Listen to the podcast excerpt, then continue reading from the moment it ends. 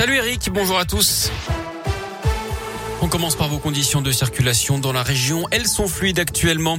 À la une, la colère des AESH. Aujourd'hui, ce sont les accompagnants d'élèves en situation de handicap. Ils se mobilisent partout en France. Ils dénoncent la dégradation de leurs conditions de travail et les conséquences pour les élèves.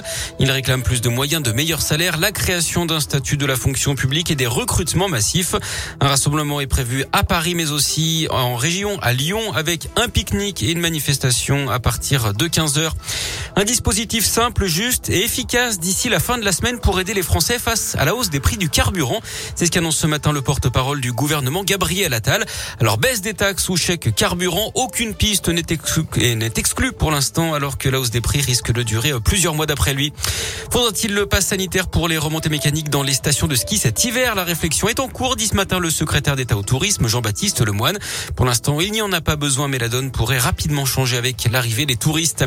L'Assemblée nationale de son côté examine le projet de loi de vigilance sanitaire, le texte qui prévoit de prolonger le pass sanitaire jusqu'au 31 juillet. Ne jetez pas systématiquement vos masques à usage unique. Contrairement à ce que laisse penser leur nom, on pourrait les réutiliser selon une nouvelle enquête menée pendant un an et demi par des chercheurs français. Ils seront lavables jusqu'à 10 fois 60 degrés protégés dans une tête d'oreiller. La campagne de vaccination de la grippe, elle est avancée de 4 jours. Elle devait démarrer le 26 octobre. Ce sera finalement vendredi. L'objectif, c'est de surfer sur la vaccination contre le Covid pour vacciner également les plus fragiles contre le virus saisonnier. Dans l'actu local, ce spectaculaire accident dans la Loire à Saint-Romain-la-Motte, près de Roanne. Un poids lourd s'est renversé sur la Nationale 7 hier soir. Il transportait 27 tonnes de boîtes en papier. Mais c'est surtout son carburant qui causait de l'inquiétude. 500 litres d'essence qui commençaient à se déverser dans le ravin. Des équipes spécialisées sont intervenues. Des fils électriques avaient également été arrachés lors de la, de l'accident. Un cheval tué sur les routes de la Loire. Ce matin, l'animal a été victime d'un accident, un choc avec une voiture sur la commune de Luriec. L'automobiliste âgé de 30 ans a finalement été légèrement blessé dans cette collision. Il a été pris en charge et transféré à l'hôpital nord de Saint-Etienne. Il scie un poteau pour détruire une caméra de vidéosurveillance. La scène s'est passée à Oyonnax dans lundi dimanche en début de soirée d'après le progrès. Le groupe d'une dizaine de personnes a utilisé une disqueuse pour faire tomber le mât.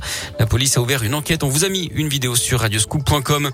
Cinq personnes interpellées à Clermont-Ferrand pour une tentative de meurtre. En Haute-Savoie, les suspects ont été appréhendés dans un campement de gens du voyage d'après la montagne. Ils ont été conduits à Annemasse, à la frontière suisse, où ils ont été placés en garde à vue. Les faits remontent au 20 juin dernier. Un homme de 50 ans a été grièvement blessé par balle.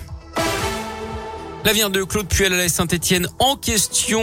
Une réunion de crise s'est tenue hier soir pour évoquer son avenir à court terme. D'après le progrès, il devrait encore être sur le banc stéphanois vendredi pour la réception d'Angers. Et puis la Ligue des Champions avec la troisième journée de la phase de poule et le PSG qui reçoit Leipzig ce soir, coup d'envoi à 21h.